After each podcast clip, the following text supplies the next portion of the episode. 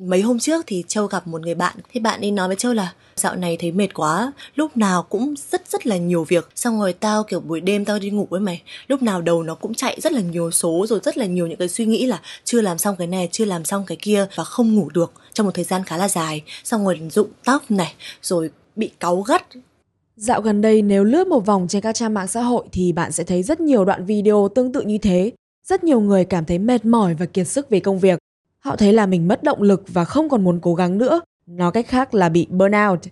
Nếu bạn tìm kiếm từ khóa burnout trên mạng xã hội TikTok thì sẽ ra gần 100 triệu video nói về tình trạng này. Như đoạn video của Châu Bùi, một người mẫu nổi tiếng trên mạng xã hội. Mình cũng không còn vui vẻ được nữa vì mình làm về mệt quá. Mọi người xung quanh của mình cũng làm cho mình bị kiệt quệ. Tất cả cộng lại burnout. Burnout khi mà những căng thẳng trong công việc cứ liên tục tiếp diễn, liên tục dồn nén lại và ngày càng nặng nề hơn thì đến một ngày bạn sẽ không chịu đựng được nữa. Thì đó là burnout. Giống như khi bạn dùng hai tay ép một quả bóng bay, ép liên tục thì đến một lúc nó sẽ nổ tung. Burnout có thể hiểu như một dạng căng thẳng lên đến mức cực độ. Nhiều người lầm tưởng là burnout là bệnh, nhưng mà thực ra thì không phải đâu. Theo Tổ chức Y tế Thế giới WHO thì burnout là một hội chứng liên quan đến công việc và hội chứng này gây ảnh hưởng đến sức khỏe của bạn. Vậy thì làm sao để biết là mình bị burnout? Burnout có ảnh hưởng gì đến cơ thể và khi bị burnout thì ta nên làm gì? Bạn đang nghe khoa học, nghe để tìm hiểu khoa học qua những câu chuyện đời sống. Xin chào, mình là Đồng Thanh Thủy đến từ Đài Thu Thanh. Khi bạn bị burnout thì rất có thể là bạn không hề nhận ra điều đó, cho đến khi bạn cảm thấy không thể chịu đựng công việc đó được nữa. Thực ra là cũng có một số dấu hiệu để biết là bạn bị burnout. Những dấu hiệu đó là gì? Thì mình đã tìm đến câu chuyện của một người dành rất nhiều năm để nghiên cứu về burnout. Tiến sĩ Jonathan Malesic ở Đại học Virginia là một người đã bị burnout trong một khoảng thời gian dài. Ông quyết định nghiên cứu về hội chứng này, từ đó viết nên cuốn sách Làm sao để chấm dứt burnout đây được coi là cuốn sách hay nhất năm 2022 trên trang thương mại điện tử Amazon ở Mỹ. Tiến sĩ Jonathan, từ những nghiên cứu về chính trải nghiệm burnout của mình thì ông đã đưa ra 3 dấu hiệu của burnout. Đầu tiên là khi mà bạn nhận thấy mình đang bị kiệt quệ. Kiệt quệ ở đây không phải là thấy mệt về mặt thể chất, mà là kiệt quệ về mặt tinh thần. Bạn chán công việc bạn đang làm và tình trạng này cứ kéo dài mãi không kết thúc được. Và chính tiến sĩ Jonathan cũng từng cảm thấy kiệt quệ vì công việc. Khi đó thì ông được nhận vào giảng dạy tại một trường đại học đây là công việc mơ ước từ lâu của Jonathan và bình thường khi mà có được công việc mình yêu thích thì bạn sẽ cảm thấy thật hạnh phúc. Bạn thấy là cuộc đời bạn đang đi đúng hướng và bạn sẽ cố gắng hết sức vì công việc này. Thế nhưng mà tiến sĩ Jonathan thì không thấy như thế. I would wake up in the morning and dread having to go to work. Cứ mỗi sáng mở mắt ra rồi nghĩ đến chuyện đi làm là tôi lại thấy chán. Thường là khi thức dậy được một lúc là tôi lại đi ngủ tiếp bởi vì mệt quá. Rồi việc chuẩn bị bài giảng cũng quá sức với tôi. Tất cả công việc trước đây tôi làm rất thuần thục thì giờ lại trở nên khó khăn. Tôi không suy nghĩ thông suốt được và công việc cũng không còn vui như trước nữa. Tiến sĩ Jonathan nghĩ là chắc là mình chỉ đang mệt thôi. Mình sẽ cần nghỉ ngơi vài ngày để giải tỏa căng thẳng. Sau đó thì mình sẽ quay trở lại làm việc như bình thường. Thế rồi Jonathan đi du lịch và kỳ nghỉ vài ngày đó thực ra là đã kéo dài đến 5 tháng. Và đến khi quay lại thì ông vẫn cảm thấy mệt mỏi vì công việc. Không chỉ vậy mà Jonathan còn bắt đầu ăn uống quá độ vì căng thẳng. Rõ ràng là kỳ nghỉ 5 tháng kia không có tác dụng gì. Là bởi vì bởi vì burnout xuất phát từ một thực trạng là thứ mà bạn muốn làm lại khác xa với thứ mà bạn cần làm. Nếu bạn không làm việc nữa mà bỏ đi chơi thì cảm giác kiệt quệ biến mất thật, nhưng chỉ cần bạn quay lại với những công việc đang dang dở thì bạn lại cảm thấy kiệt sức. Dấu hiệu thứ hai là khi bạn có cảm xúc tiêu cực với tất cả những gì liên quan đến công việc. Kiểu cứ nhắc đến công việc là bạn thấy khó chịu rồi. Ví dụ như tiến sĩ Jonathan là người đang giảng dạy tại một trường đại học. Tôi trở nên dễ cáu gắt, kể cả với những thứ nhỏ nhặt. Bình thường tôi hay giúp các bạn sinh viên giải quyết vấn đề của các bạn ấy, nhưng khi bị burnout thì tôi cũng khó mà giải quyết được. Tôi mất kiên nhẫn, tôi còn tự nghĩ là các bạn này lười học và tôi thấy bị xúc phạm vì điều đó. Dấu hiệu thứ ba của burnout là khi bạn thấy bản thân làm việc kém hiệu quả và bạn không còn muốn cố gắng vì công việc nữa. Ví dụ như tiến sĩ Jonathan, khi mà nhận thấy sinh viên của mình không chăm chỉ học tập thì ông cảm thấy bực bội với họ. Nhưng đồng thời thì Jonathan cũng bực bội với chính mình. Ông tự nghi ngờ năng lực bản thân và nghĩ rằng tất cả là lỗi của mình. Ôi nhưng mà lúc làm tập này đến đây ý, thì mình cũng nghĩ là hay là mình bị burnout nhỉ? Kiểu thỉnh thoảng mình cũng cảm thấy mệt mỏi vì công việc xong rồi cũng muốn trốn việc đi chơi ý. Uhm, nhưng mà thực ra mình nghĩ không phải là mình bị burnout đâu mà là do mình đọc quá nhiều tài liệu về burnout nên nghĩ rằng mình bị như thế, giống như bạn tra Google xong rồi bạn tưởng bạn bị bệnh á. Nên là nghe đến đây thì bạn đừng tự nghĩ là mình bị burnout nhé. Bởi vì các dấu hiệu của burnout đều không rõ ràng và bạn phải mất rất nhiều thời gian để quan sát thật là kỹ thì mới có thể nhận ra cơ. Chứ không phải là nghe tập này đến đây cái là tự kết luận đâu nhá. Mà nếu không quan sát các dấu hiệu thật là kỹ thì đến khi nhận ra là mình bị burnout, thường là bạn đã bị rất nặng rồi. Như tiến sĩ Jonathan thì ông ấy bị nhiều năm rồi mới biết đấy chứ. Nhưng mà cũng có một số người rất may mắn là đã nhận ra tình trạng của mình sớm hơn. Ví dụ như một người bạn của mình. Alo. Alo. Tớ, tớ là Trang, tớ là sinh viên năm 4. Bạn Trang là sinh viên năm thứ tư ở trường Đại học Y Hà Nội. Ngoài ra Trang còn dạy gia sư và sản xuất video trên nền tảng TikTok. Kênh TikTok của Trang hiện có hơn 20.000 người theo dõi, vì thế nên bạn ấy nhận được nhiều lời mời quảng cáo hay còn gọi là booking. Ngoài đi học, dạy gia sư và làm video thì Trang còn dành khá nhiều thời gian nghiên cứu về burnout và từ đó bạn ấy nhận ra là mình cũng đang ở ngưỡng bị burnout rồi. Ở trên thang điểm 10, 10 điểm là burnout rất rất nặng thì Trang đang ở mức điểm 5. Nó kiểu ở mức mé việc burnout hay không, tại vì nó cũng sẽ tùy lúc ấy, nó sẽ tùy vào cái lượng công việc. Hiện tại cái trạng thái của tớ mà gọi là burnout nó không hẳn lắm, nó phải là kiểu hơi quá tải công việc thôi. Nó gọi là quá tải. Lý do là vì hôm đấy là tớ uh, tớ có 5 cái booking cùng một lúc có nghĩa là có không hiểu tại sao cái thời điểm đấy nó là thời điểm cao điểm hay sao ấy tháng đấy tớ có rất nhiều booking và tất cả những cái booking nó đều dồn vào thời gian rất là ngắn xong rồi tớ phải đi thi thế xong rồi tớ còn dậy thế xong rồi tớ đi trực về thế là hôm đấy tớ cảm thấy quá là mệt mỏi kiểu công việc nó dồn hết lên nhau ấy xong rồi tớ thành ra tớ làm chả cái gì hiệu quả cả ngày xưa thì tớ cảm thấy là làm việc vào thứ bảy chủ nhật không có vấn đề gì cả thế nhưng mà sau khi mà tớ làm việc quá nhiều như vậy thì đến một lúc nào đấy tớ cảm thấy là kiểu nó không không được nghỉ ngơi ấy Nói chung là bạn Trang đang phải làm rất nhiều công việc khác nhau và căng thẳng vì công việc khiến cho Trang mất ngủ. Bạn ấy thưởng thức đến 4-5 giờ sáng rồi mệt quá mà ngủ thiếp đi. 7 giờ sáng hôm sau lại dậy đi học. Tớ thường xuyên thức khuya ấy, tớ cảm thấy tớ không muốn ngủ ấy, không hiểu tại sao không không ngủ được ấy, tớ cảm giác ngủ không an tâm ấy. May mắn là sau 2 tháng thì Trang đã thoát khỏi tình trạng căng thẳng vì công việc. Thế nhưng đến bây giờ thì thỉnh thoảng bạn ấy vẫn mất ngủ. Mất ngủ là một trong những tác động của burnout đến cơ thể. Ngoài ra vẫn còn những tổn hại khác nghiêm trọng hơn nhiều. Những tổn hại này là gì thì nghỉ giải lao uống miếng nước rồi mình nói tiếp nhé. Mình đã quyết định bán hết tất cả những món đồ mình không xài tới nữa cũng như là rút tiền tiết kiệm ra để đầu tư vô thị trường chứng khoán. Nhờ những video truyền cảm hứng như vậy mà Hải và rất nhiều người khác đã bắt đầu đầu tư vào chứng khoán. Đó là Finfluencer. Họ có những kiến thức và những hiểu biết nhất định ở trên thị trường. Cái vấn đề ở đây là có những chuyên gia tài chính tự xưng không hề có kiến thức hay là bằng cấp về đầu tư gì cả. Sợ thật, một ngày bay bay một con Kia Morning bởi vì nghe ra những người nó không biết Vậy đầu tư chứng khoán là gì? Chính xác thì Finfluencer là ai? Công việc và nhiệm vụ của họ là gì? Tất cả sẽ có trong Đầu tiên tiền đâu, nơi Đài Thu Thanh kể những câu chuyện xung quanh đồng tiền. Cùng đón nghe Đầu tiên tiền đâu trên Spotify, Google, Apple Podcast hoặc trải nghiệm ứng dụng Đài Thu Thanh của chúng mình nhé. Burnout có thể hiểu là một dạng căng thẳng đến tột độ và kéo dài triền miên. Triền miên chứ không phải là căng thẳng ngắn hạn đâu nhá. Căng thẳng ngắn hạn là kiểu, giờ bạn thử tưởng tượng một tình huống như này đi.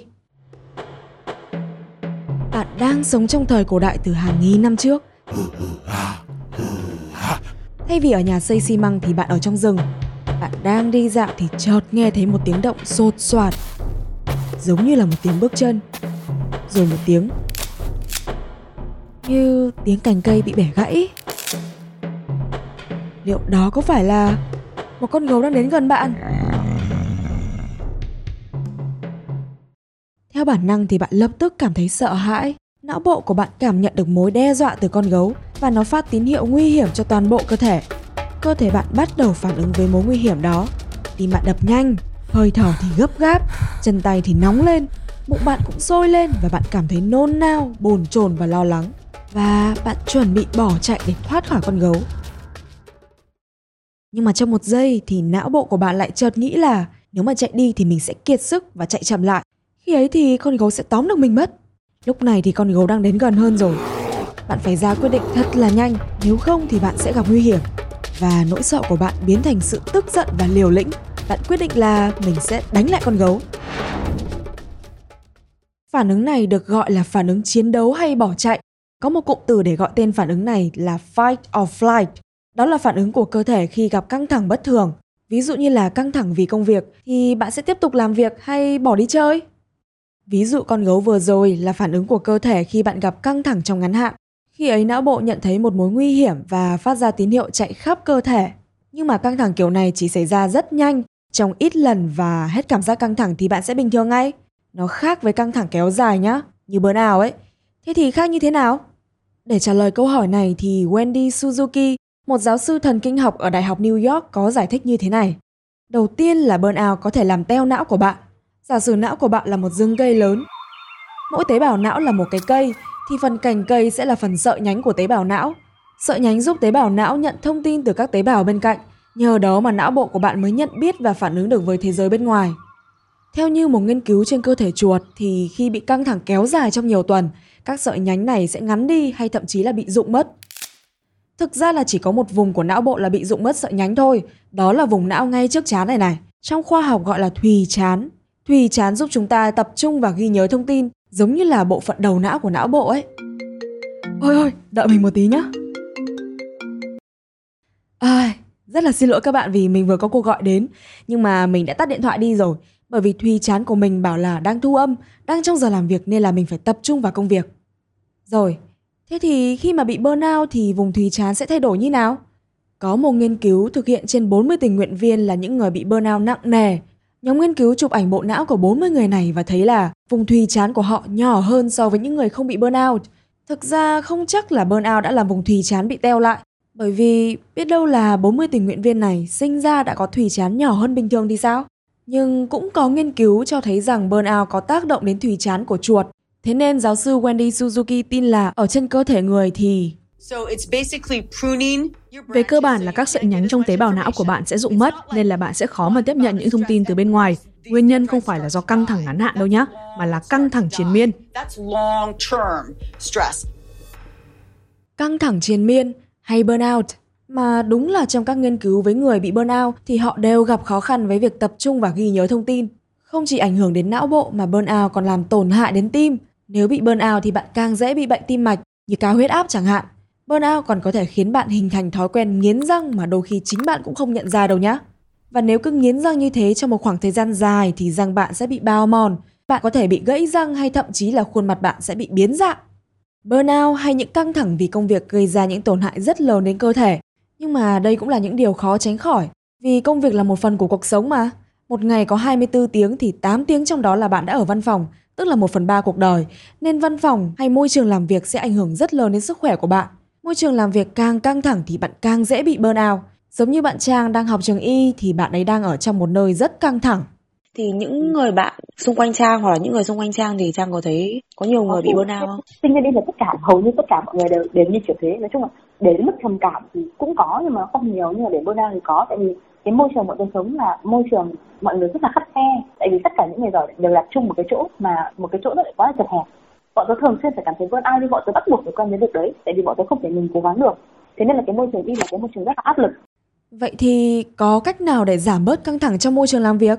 Có một giải pháp là chế độ làm việc 4 ngày trong tuần thay vì 5 ngày.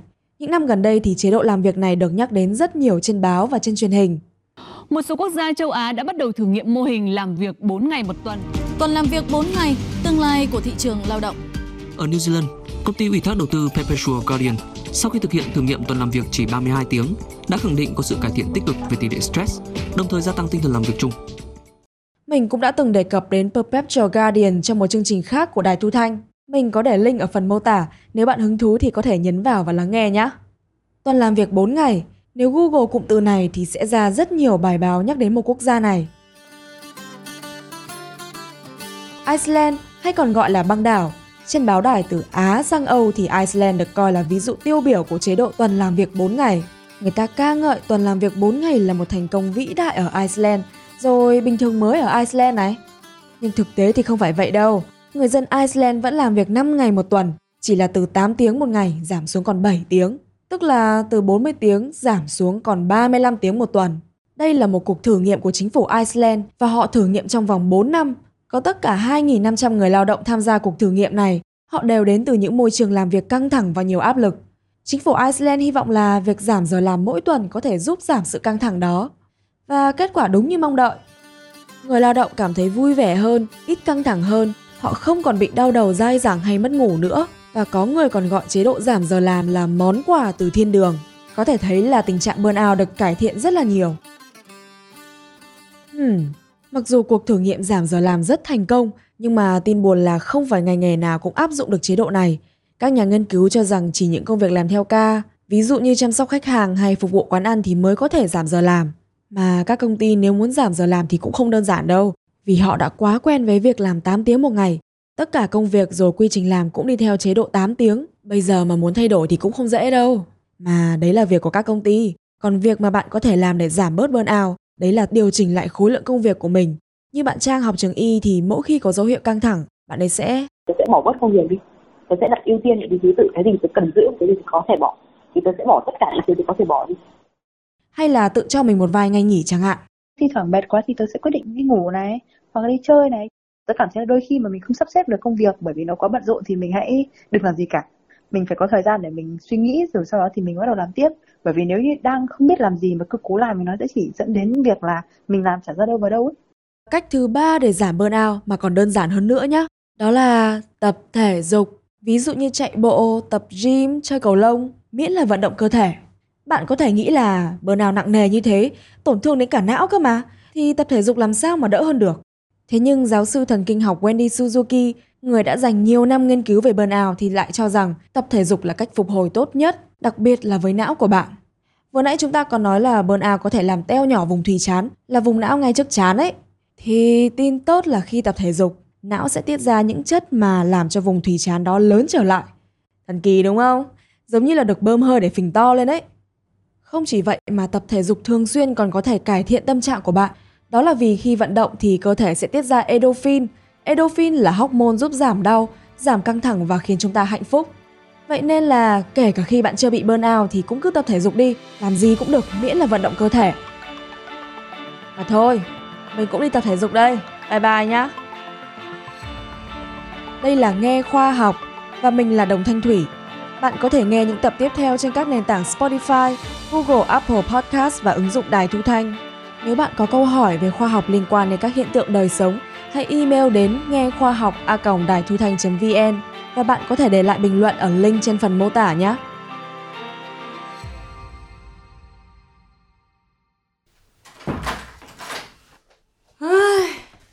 quá mệt rồi, quá đủ rồi. Cảm ơn các nhân vật đã hỗ trợ Đài Thu Thanh thực hiện nội dung này. Nội dung của tập này được tham khảo từ WHO, Thư viện Y khoa Quốc gia Hoa Kỳ và các nguồn thông tin khác. Biên tập và chịu trách nhiệm nội dung Đồng Thanh Thủy. Để tham khảo chi tiết, bạn có thể xem qua phần mô tả nhé.